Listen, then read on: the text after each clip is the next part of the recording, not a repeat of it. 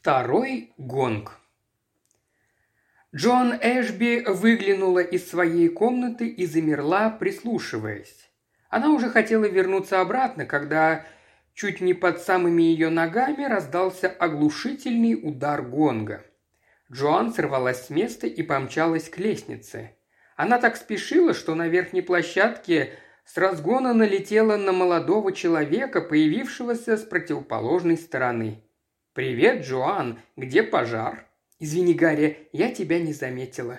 «Я так и понял», – обиженно отозвался Гарри Дейлхаус. «Но что это за гонки ты тут устроила?» «Гонг же был». «Слышал, но это ведь только первый». «Да нет же, Гарри, уже второй». «Первый? Второй». Продолжая спорить, они спустились по лестнице. Когда они оказались в холле, Дворецкий только что отложивший молоточек для гонга, степенным размеренным шагом двинулся им навстречу. «Второй», — настаивала Джоан, — «точно тебе говорю, не веришь? Взгляни на время». Гарри Дейлхаус посмотрел на большие напольные часы. «Двенадцать минут девятого», — воскликнул он. «Похоже, ты права. Только все равно не слышал я первого гонга». «Дигби», — повернулся он к дворецкому, — «это первый гонг или второй?» «Первый, сэр». В двенадцать минут девятого Дигби кое-кого могут уволить за такие штучки. Губы дворецкого растянулись в вымученной улыбке. «Сегодня ужин будет подан десятью минутами позже, сэр. Распоряжение хозяина». «Невероятно!» – воскликнул Гарри Дейлхаус. «Ну и ну! Хорошенькие дела я вам доложу. Мир полон чудес. И что же стряслось с моим уважаемым дядюшкой?» «Семичасовой поезд, сэр. Он опоздал на полчаса. А поскольку раздавшийся резкий звук, похожий на удар хлыста, заставил его смолкнуть. «Какого черта?» – удивился Гарри. «Это сильно напоминает выстрел».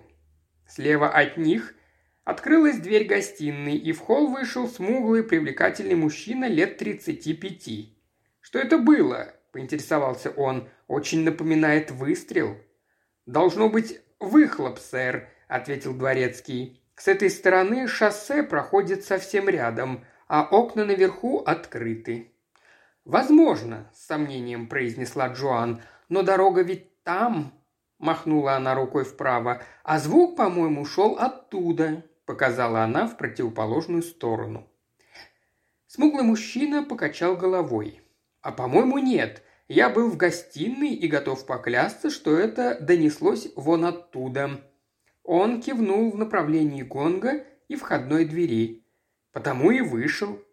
Итак, восток, запад и юг, подвел итог Гарри, не выносивший, когда последнее слово оставалось за кем-то другим. Чтобы дополнить картину, Кин, я выбираю север. Уверен, звук донесся оттуда. Какие будут предположения? «Какие же еще, кроме убийства?» – улыбнулся Джеффри Кин. «Прошу прощения, мисс Эшби». «Да нет, ничего», – отозвалась Джоан. «Всего-навсего мурашки. Что называется, кто-то прошел по моей могиле». «Убийство! Отличная идея!» – оживился Гарри. «Но, увы, ни стонов, ни крови, боюсь, максимум, на что мы можем рассчитывать, это кролик, застреленный браконьером». «На редкость приземленно, но, полагаю, так оно и есть», – согласился Кин. «А стреляли совсем рядом, однако давайте лучше пройдем в гостиную». «Слава богу, мы не опоздали», – горячо воскликнула Джоан. «Я просто-таки скатилась с лестницы, решив, что дали второй гонг». Дружно смеясь, они вошли в просторную гостиную. Личем Клоуз был одним из самых знаменитых старинных особняков Англии. Его владельцем, Хьюбертом Личемом Роше, завершался славный и древний род, представители побочных ветвей которого любили поговаривать, что нет, кроме шуток, по старине Хьюберту давно уже плачет психушка, совсем ведь бедолага спятил. Даже со скидкой на присущую друзьям и родственникам склонность к преувеличению, в этом, несомненно, была какая-то доля истины. Хьюберт Личем Роше был как минимум эксцентричен. Прекрасный музыкант, он тем не менее отличался совершенно неуправляемым темпераментом и доходящим до абсурда чувством собственной значимости. Его гостям приходилось либо разделять его пристрастие, либо перестать быть его гостями. Одним из таких пристрастий была музыка. Если хозяин играл для гостей, что он частенько проделывал по вечерам, действо должно было вершиться в абсолютном безмолвии. Брошенная шепотом фраза, шорох платья или хотя бы даже просто движение, и он как ужаленный разворачивался, сверля источник возникшего шума убийственным взором, а несчастный прощался со всякой надеждой посетить этот дом вновь. Еще одним наваждением для гостей была безукоризненная пунктуальность, которая ожидалась от них в отношении ужина. Завтрак никого не интересовал, к нему можно было спуститься хоть в полдень или вообще не спускаться. Обед тоже считался низменным физиологическим процессом поглощения холодных закусок и тушеных фруктов. Но ужин, ужин был обрядом и настоящим пиршеством, приготовленным кордон блю, некогда гордостью знаменитого отеля, соблазнившимся баснословным окладом, предложенным Личемом Роше. Первый гонг звучал в пять минут девятого. четверть давали второй, по которому распахивались двери столовой, и после торжественного провозглашения ужина собравшиеся гости в церемонном молчании следовали к столу. Любой, имевший дерзость опоздать ко второму гонгу, опаздывал к нему навсегда. Личем Клоус навеки закрывал перед несчастным свои двери. Поэтому беспокойство Джоан Эшби, как и беспредельное удивление, вызванное у Гарри Дейлхауса известием, что этим вечером священное действо откладывается приблизительно на 10 минут, вполне объяснимы. Будучи слабо знаком со своим дядей, он, тем не менее, достаточно часто бывал в Литчем Клоус, чтобы оценить всю необычность происходящего. Джеффри Кин, секретарь Литчема Роше, был удивлен не меньше. «Невероятно», – заметил он, – «такого не бывало еще ни разу. Вы совершенно уверены?» «Так сказал Дигби?» «Он, кажется, говорил еще что-то про поезд», – вспомнила Джоан Эшби. «Странно», – задумчиво проговорил Кин. Хотя, думаю, в свое время нам все объяснят. Но все же очень странно. Наступила пауза, вызванная тем, что мужчины увлеклись созерцанием Джоан Эшби. Это было совершенно очаровательное создание с золотистыми волосами и озорными голубыми глазами. В Литчем Клоус она была впервые и появилась тут стараниями Гарри Дейлхауза. Открылась дверь, и в комнату вошла Диана Кливс приемная дочь Личима Роше. Была в Диане какая-то беспечная грация, колдовство в темных глазах и притягательность в ее насмешках, перед которыми мог устоять редкий мужчина. Диана знала это и от души забавлялась бесчисленными победами. Странное создание, манящее своим теплом и совершенно холодное в действительности. «Старик сдает», — заметила она, Впервые за много недель он не поджидает нас здесь, поглядывая на часы и расхаживая взад и вперед, как тигр перед кормежкой. Молодые люди рванулись вперед. Она одарила обоих обворожительной улыбкой и повернулась к Гарри. Смуглое лицо Джеффри Кина вспыхнуло, и он медленно отступил назад. Однако, когда немногим позже в комнату вошла миссис Личем Роше, он уже успел взять себя в руки. Миссис Литчем Роше была высокой темноволосой женщиной с вечно отсутствующим видом и пристрастием к свободным одеждам неопределимого, но, по-видимому, зеленого оттенка. Мужчина средних лет, который шел рядом с ней, обладал загнутым, как клюв, носом и решительным подбородком. Грегори Барлинг, будучи довольно известной фигурой в финансовом мире и обладая неплохой родословной по материнской линии, Последние годы был близким другом Хьюберта Личима Роше. Бум! Гонг у Личимов звучал на редкость внушительно. Когда он затих, дверь столовой отворилась, и Дигби провозгласил «Ужин подан». Затем, несмотря на отличную школу, его бесстрастное лицо выразило полное замешательство. Впервые на его памяти хозяина не было с гостями. Впрочем, Замешательство было написано на всех лицах. У миссис Личем Роше вырвался неуверенный смешок. Совершенно удивительный случай. Представляете, я даже не знаю, что теперь делать. Никто из присутствовавших не знал этого. Рушились все устои Личем Клоус. Что могло случиться? Разговоры стихли, и в комнате воцарилась атмосфера напряженного ожидания. Наконец дверь открылась снова, и раздался дружный вздох облегчения, мгновенно подавленный из боязни осложнить положение. Разумеется, недопустима была даже тень намека на то, что хозяин нарушил священную и им же самим установленную заповедь. Но тот, кто вошел в комнату, вовсе не был Личем Роше.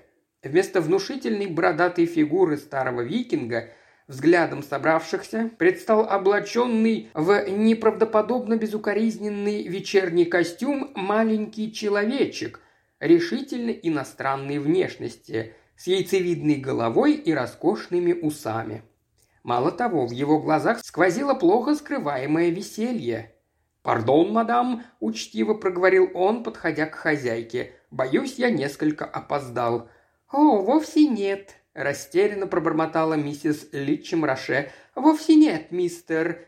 Она запнулась. «Пуаро, мадам, Эркюль Пуаро», – подсказал пришедший и услышал за своей спиной тихое «ох». И не настоящее «ох», даже, а скорее изумленный выдох, вырвавшийся у одной из женщин. Надо полагать, он немало польстил Эркюлю Пуаро. «Вы ведь знали, что я приеду?» Мягко подсказал он хозяйке. «Ваш супруг упоминал об этом, мадам?» «Ну, да, разумеется», – согласилась миссис Личем Роше с редкой неубедительностью. «То есть, наверное, разумеется. Я страшно рассеяна, месье Пуаро, вечно все забываю. К счастью, Дигби все помнит». «Боюсь, мой поезд задержался», – сообщил Пуаро. «Какое-то происшествие на линии». «А, – воскликнула Джоан, – так вот почему отложили ужин». Взгляд Пуаро, и на редкость проницательный, кстати сказать, взгляд, стремительно обратился к ней. «Что-то не так, да?» «Представить себе не могу», – начала миссис Личем Роше и смолкла. «Я имею в виду», – попыталась она собраться с мыслями, – «это так странно, Хьюберт никогда». Пуаро быстро обвел общество взглядом. Мистер Личем еще не спускался? Нет, и это так необычно. Она умоляюще взглянула на Джеффри Кина. Мистер Личем Роше – сама пунктуальность. Пришел тот на помощь. Он не опаздывал к ужину уже... Я сомневаюсь, чтобы он вообще когда-либо к нему опаздывал. Незнакомцу ситуация, вероятно, представлялась забавной. Растерянные лица, общая неловкость. «Я знаю, что делать», – заявила вдруг миссис Личем Роше с облегчением человека, справившегося со сложной ситуацией. «Я позову Дигби». Так она и поступила. Незамедлительно явился дворецкий. «Дигби», – обратилась к нему миссис Личем Роше, – «ваш хозяин, он...» Продолжение по обыкновению миссис Роше не последовало, но дворецкий, очевидно, его и не ждал. Он тут же и с полным пониманием ответил. Мистер Литчем Роше спустился в пять минут девятого и прошел в кабинет мадам. «Ага». Миссис Литчем немного подумала. «А как вам кажется, я имею в виду... Он слышал гонг?» «Думаю, должен был слышать. Гонг расположен прямо у дверей кабинета». «Да, конечно, конечно», — сказала миссис Личим Роше, теряясь окончательно. Передать ему, мадам, что ужин подан?»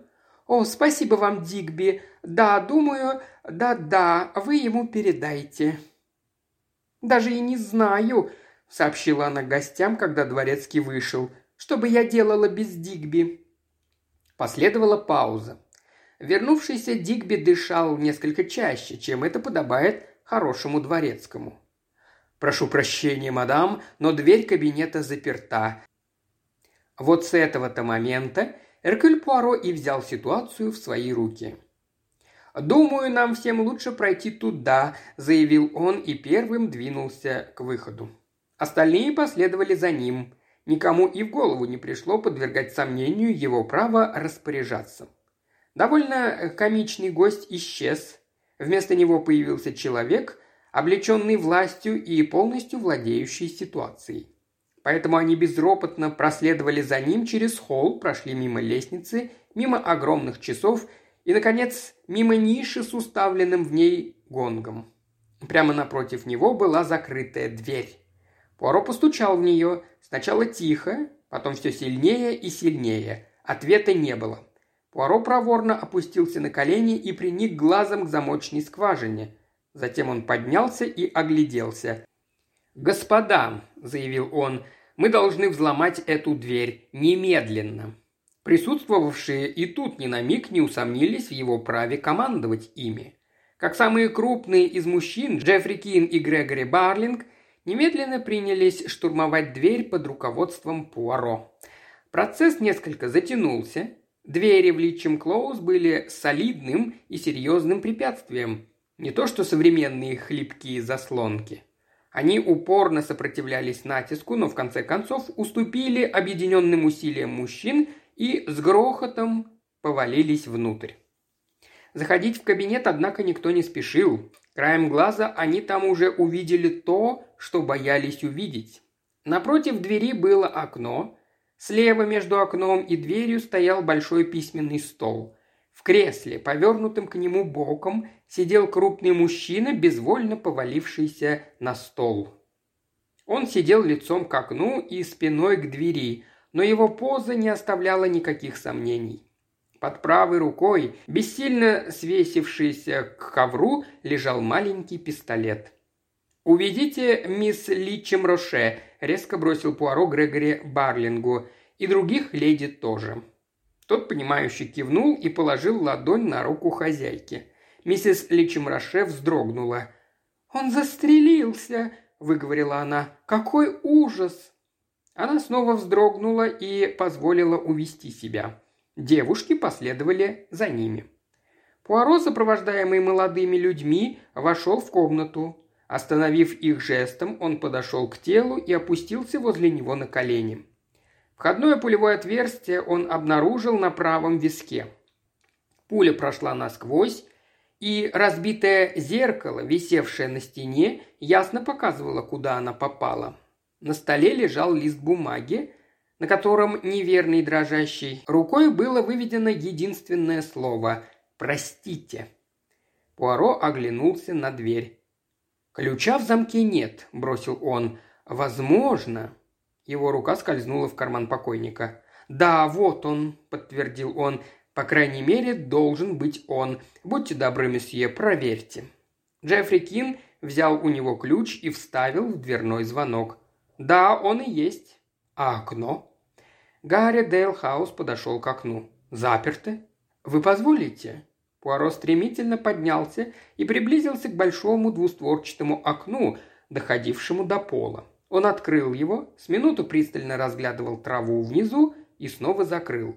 «Друзья мои», – добавил он, – «нам следует позвонить в полицию. До тех пор, пока она не появится здесь и не убедится, что произошло действительно самоубийство, ничего нельзя трогать. С момента смерти не прошло и четверти часа». «Знаю», – хрипло ответил Гарри, – «мы слышали выстрел». «Простите? Что вы сказали?» Гарри Дейлхаус и Джеффри Кин объяснили ему. В этот момент вернулся Барлинг, и Пуаро повторил ему то, что уже сказал молодым людям. Кин ушел звонить в полицию, и Пуаро попросил Барлинга уделить ему несколько минут. Оставив Дигби охранять дверь кабинета и отправив Гарри Дейлхауса за дамами, Пуаро провел Барлинга в небольшую комнату, примыкавшую к кухне. «Насколько я понимаю, вы были близким другом покойного», – начал он. «Именно потому я и возможным поговорить с вами первым. Возможно, приличие требует от меня объясниться сначала с мадам, но в данный момент это не представляется мне практичным». Он помолчал. «Видите ли, я попал в довольно деликатное положение. Лучше всего будет изложить вам факты прямо. По профессии я частный детектив».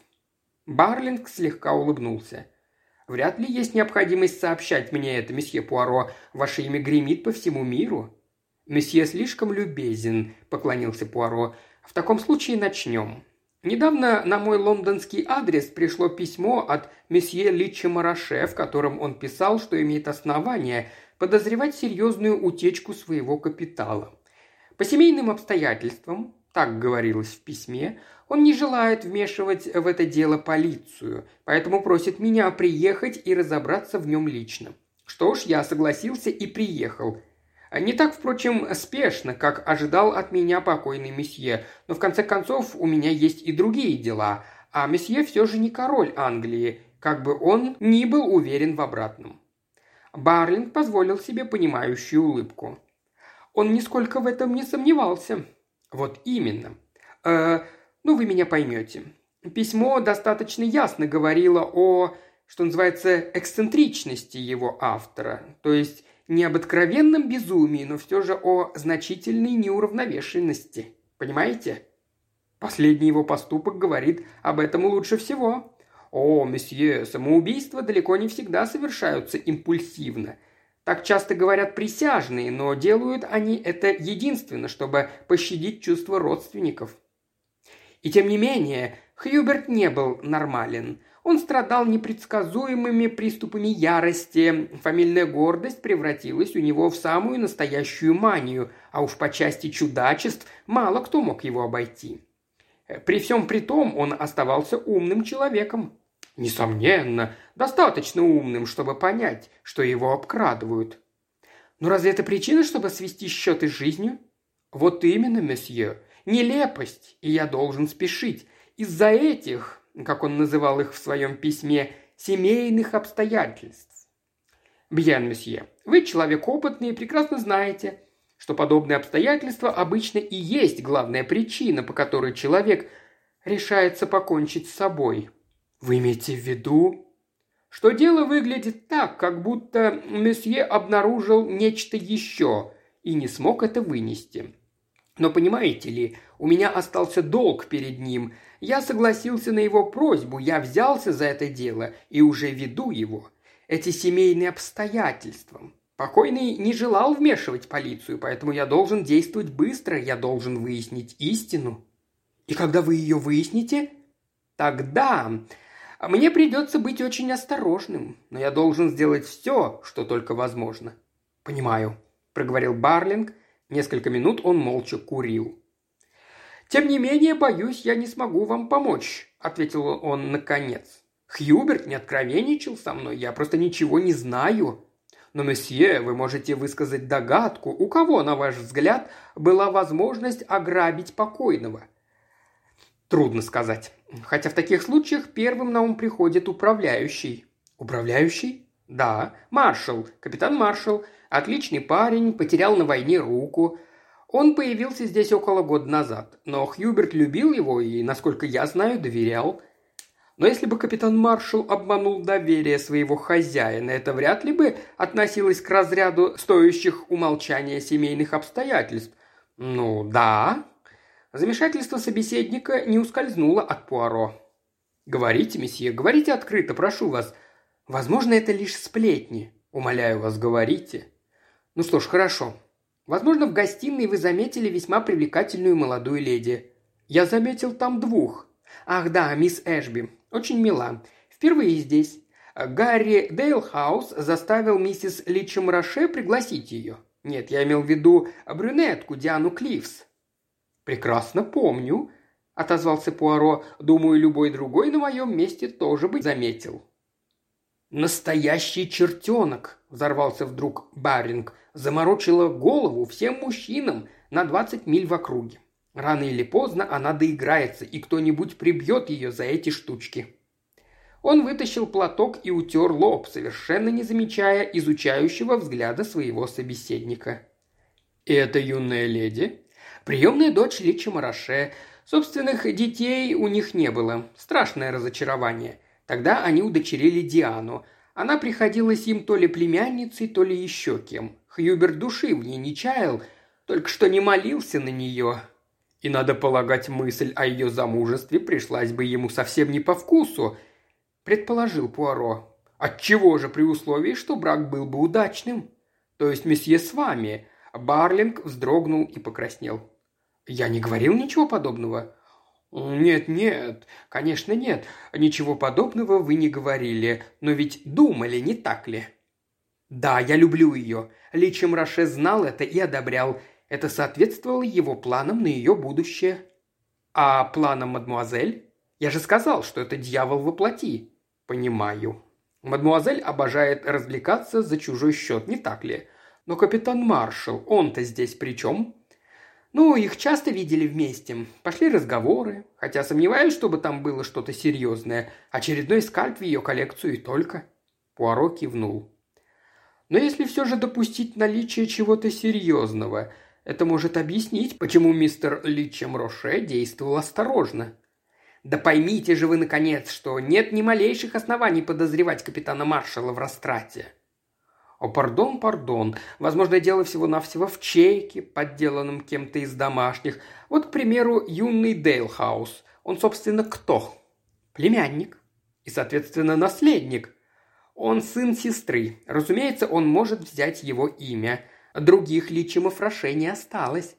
Понятно. Собственно говоря, здесь ограничений не существует.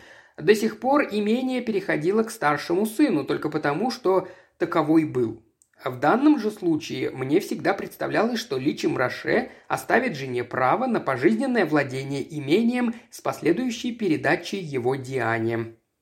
Это, конечно, если он одобрит ее замужество. Тогда ее муж мог бы взять фамилию. «Понимаю», – кивнул Пуаро. «Что ж, месье, вы были очень добры и сильно помогли мне.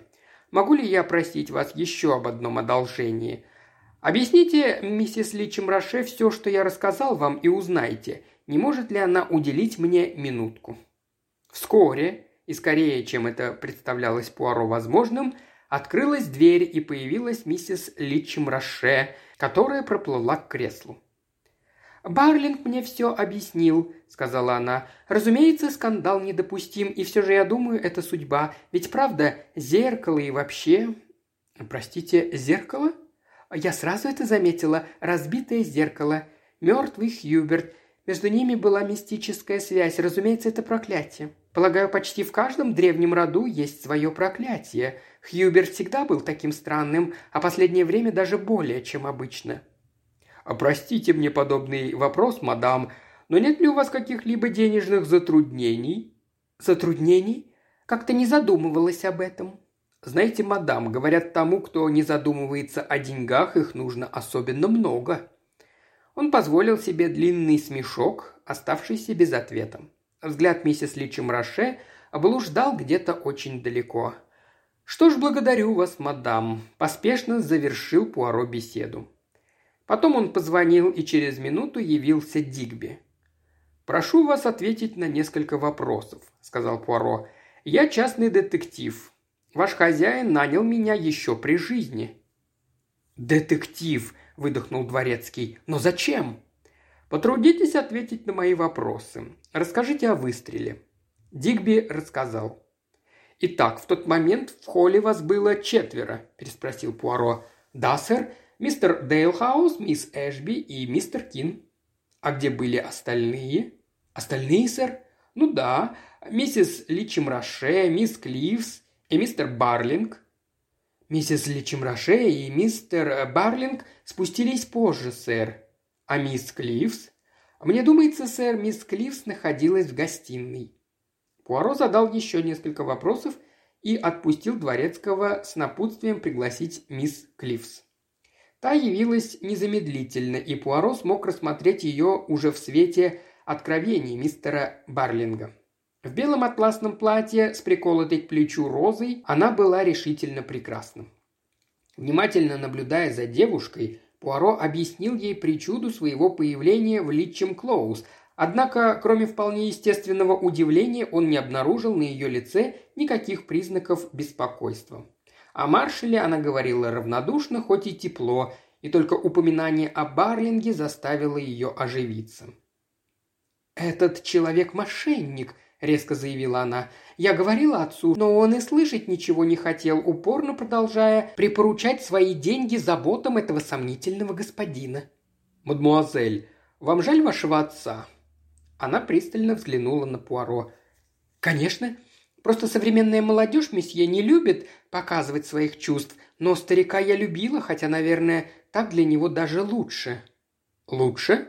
«Да, не сегодня-завтра его все равно посадили бы под замок. В нем стремительно росло убеждение, что последний из личимов Роше поистине наделен Божьей благодатью». Пуаро задумчиво кивнул.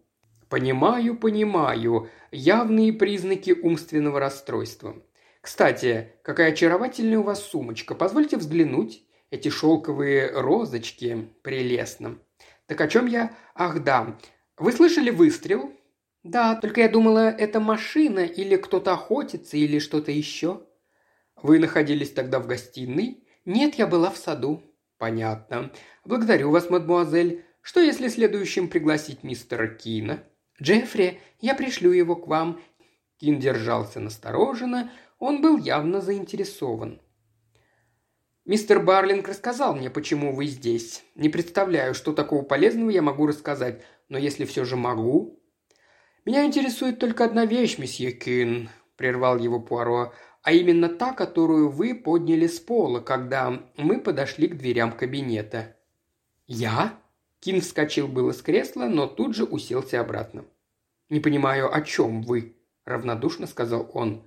«Думаю, понимаете, месье. Вы шли за мной, я знаю, но один мой знакомый говорит, что у меня есть глаза на затылке. Вы подобрали что-то с пола и положили это в правый карман своего пиджака». Повисла пауза. На приятном лице мистера Кина отчетливо проступила растерянность. Наконец он решился. «Выбирайте, месье Пуаро», – предложил он, наклоняясь к столу и выворачивая из кармана мундштук, носовой платок, крохотный шелковый бутон розы и небольшой спичечный коробок. После секундной заминки Кин добавил. «По правде говоря, это был он». Он поднял со стола спичечный коробок. Должно быть, обронил раньше. «Не думаю», – отозвался Пуаро. «Что вы хотите этим сказать?» «То, что сказал. «Месье, я человек метода, человек порядка, я, наконец, не выношу беспорядка. Окажись на полу спичечный коробок, я заметил бы его и поднял. Спичечный коробок таких размеров, безусловно, бы увидел. Нет, месье, думаю, это было что-то гораздо меньшее. Вот как, например, это». Он взял крохотный шелковый бутон. «Кажется, это от сумочки мисс Кливс», После мгновенной заминки Кин со смехом подтвердил догадку. «Да, точно, она дала мне его вчера вечером». «Ясно», – проговорил Эркюль Пуаро. И в этот момент дверь открылась, пропуская высокого белокурого мужчину в простом костюме. «Кин, да что же это? Личем Роше застрелился? Дружище, я этому не верю. Этого просто не может быть». «Позволь представить тебе месье Пуаро», – сказал Кин, заставив вошедшего вздрогнуть. «Он все тебе объяснит». С этими словами он вышел, громко хлопнув дверью. «Месье Пуаро!» – с крайним воодушевлением воскликнул Джон Маршалл. «Страшно рад познакомиться. Какая удача, что вы здесь оказались. Личем Роше ничего не говорил мне о вашем приезде. Знаете, сэр, я ведь ваш горячий поклонник».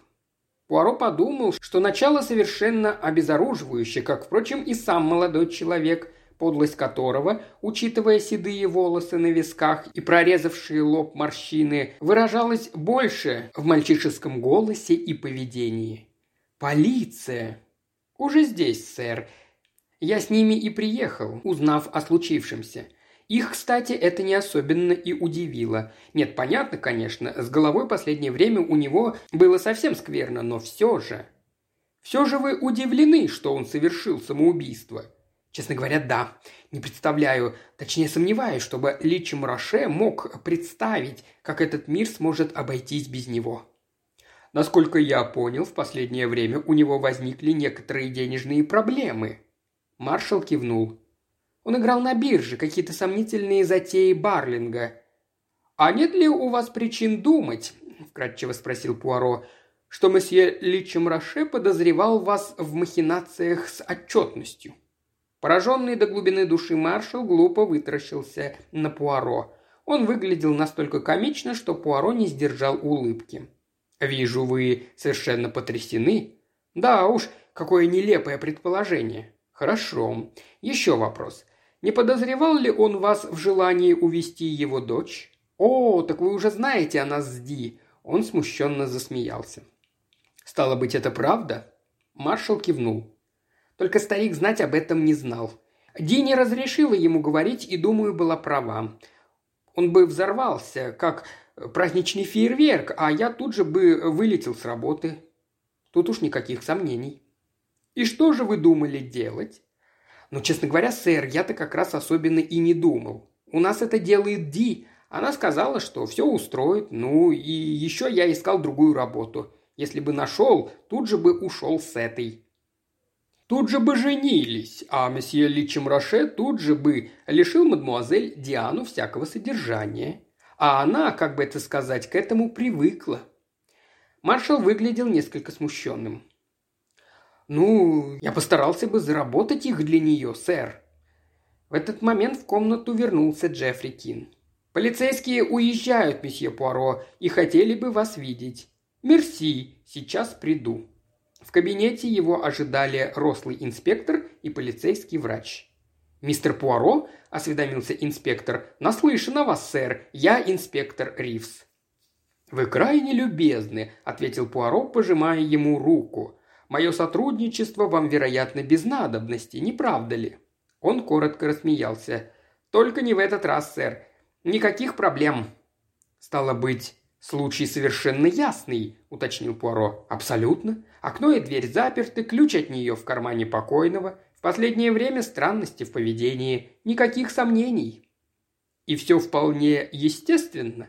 Врач хмыкнул.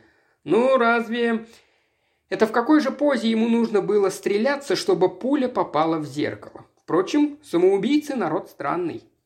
А вы нашли пулю? Да, вот она. Врач протянул ему пулю. Лежала у самой стены под зеркалом. Пистолет принадлежал покойному и всегда хранился в ящике стола. Что-то, конечно, подтолкнуло беднягу к такому концу, но что именно мы, боюсь, никогда уже не узнаем. Пуаро кивнул. Тело перенесли в спальню, полицейские уехали.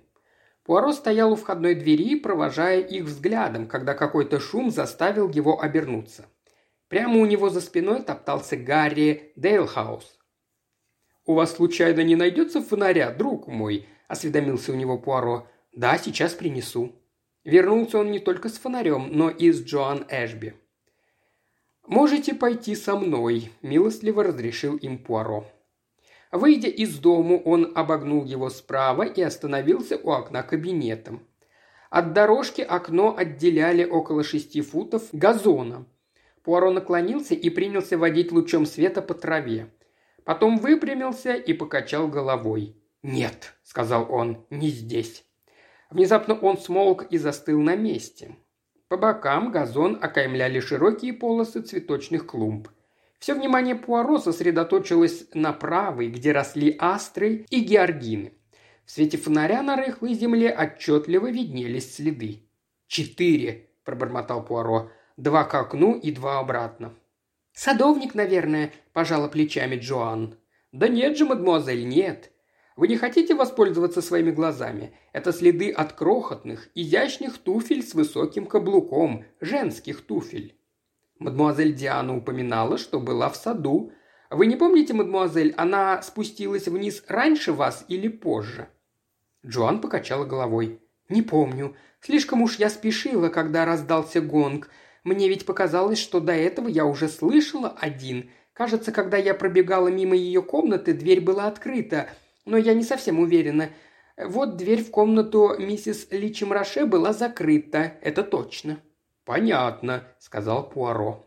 Что-то в его голосе заставило Гарри взглянуть на него повнимательней, но Пуаро только тихонько хмурился своим мыслям. В дверях они повстречались с Дианой Клифс. «Полиция уехала», — сообщила она и глубоко вздохнула. «Все кончилось». «Могу ли я попросить вас на пару слов, мадмуазель?» – осведомился Пуаро. Диана прошла в маленькую комнату, и Пуаро, последовав за ней, закрыл дверь. «Да», – повернулась к нему Диана. Она выглядела несколько удивленной. «Всего лишь маленький вопрос, мадмуазель. Вы подходили сегодня к цветочной клумбе, что у окон кабинета?»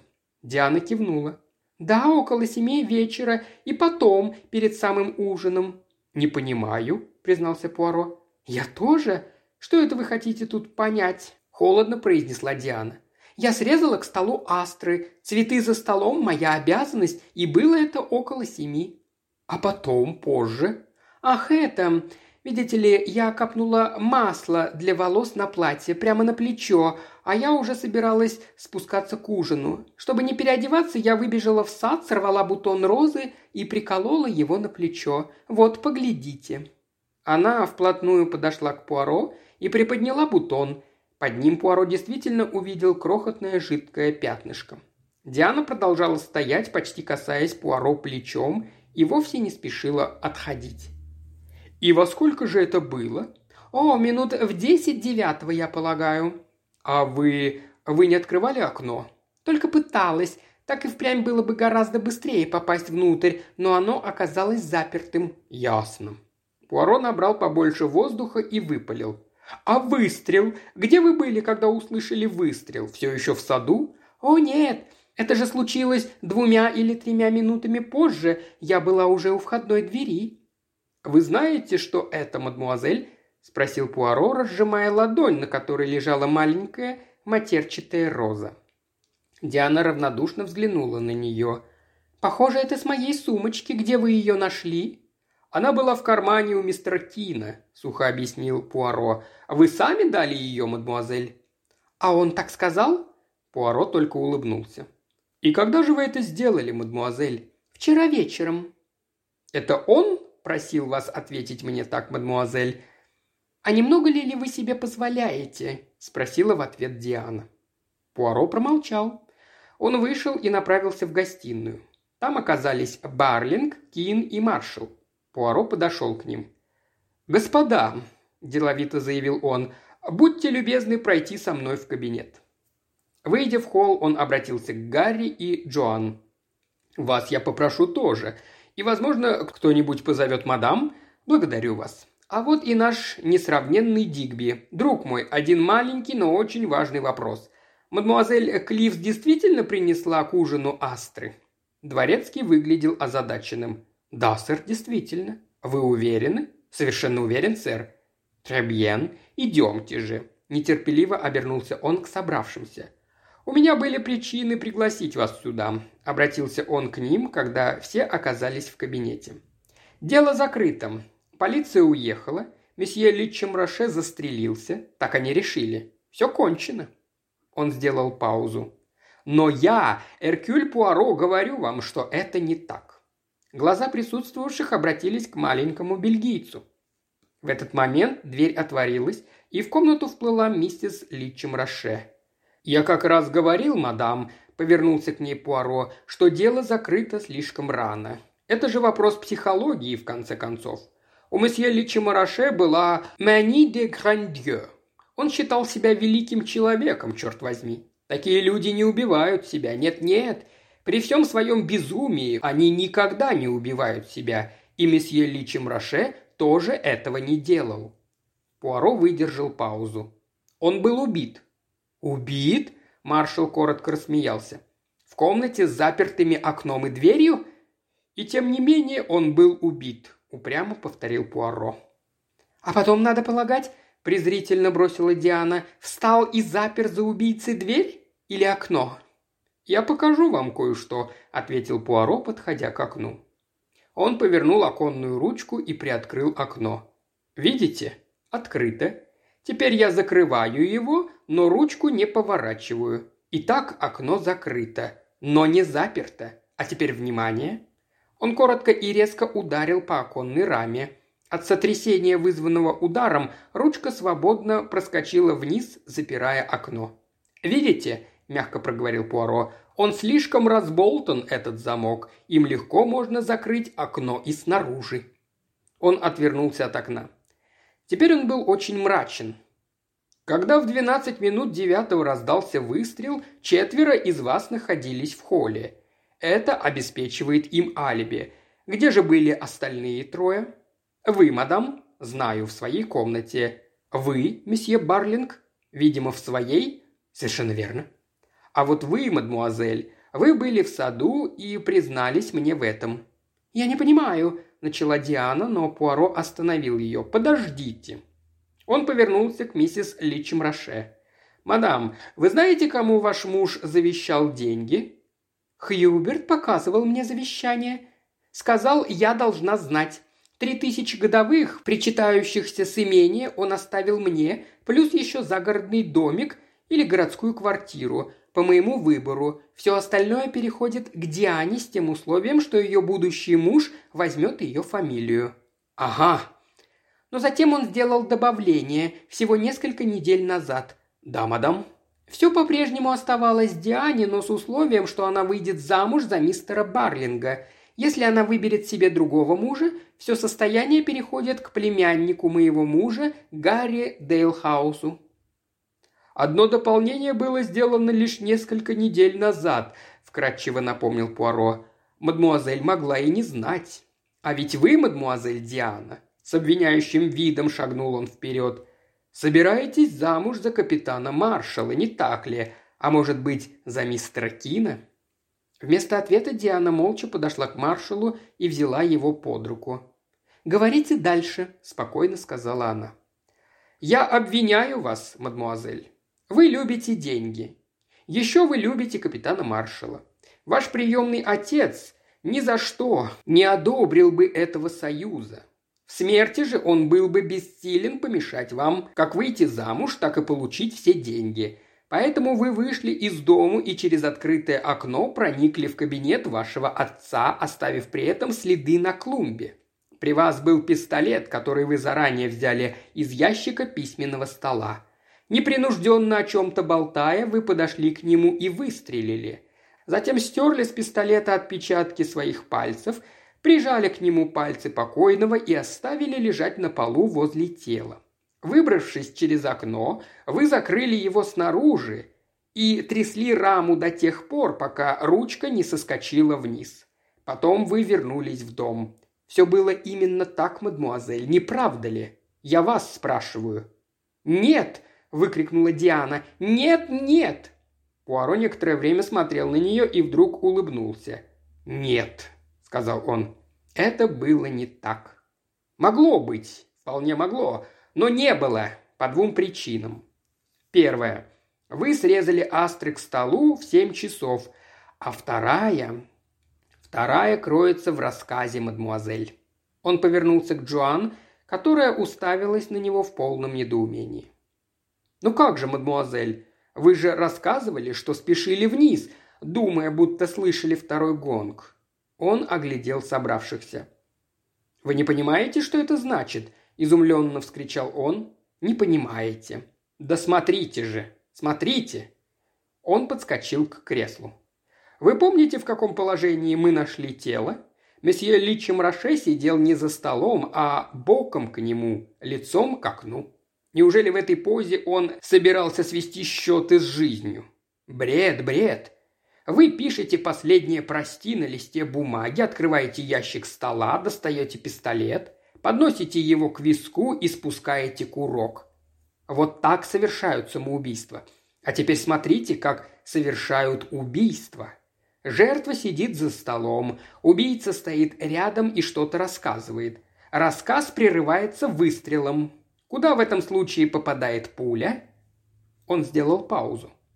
Пройдя на вылет, она попадает в дверь и, если та открыта, в гонг, находящийся напротив нее. Ага, я вижу, вы начинаете понимать. Это и был первый гонг, который слышала только мадмуазель, комната которой расположена рядом с кабинетом. Что же делает убийца дальше? Он запирает дверь. На ключ, кладет его в карман покойного, разворачивает кресло – оставляет отпечатки месье Роше на пистолете, кладет его рядом и, заключительный штрих, разбивает зеркало. В общем, инсценирует самоубийство.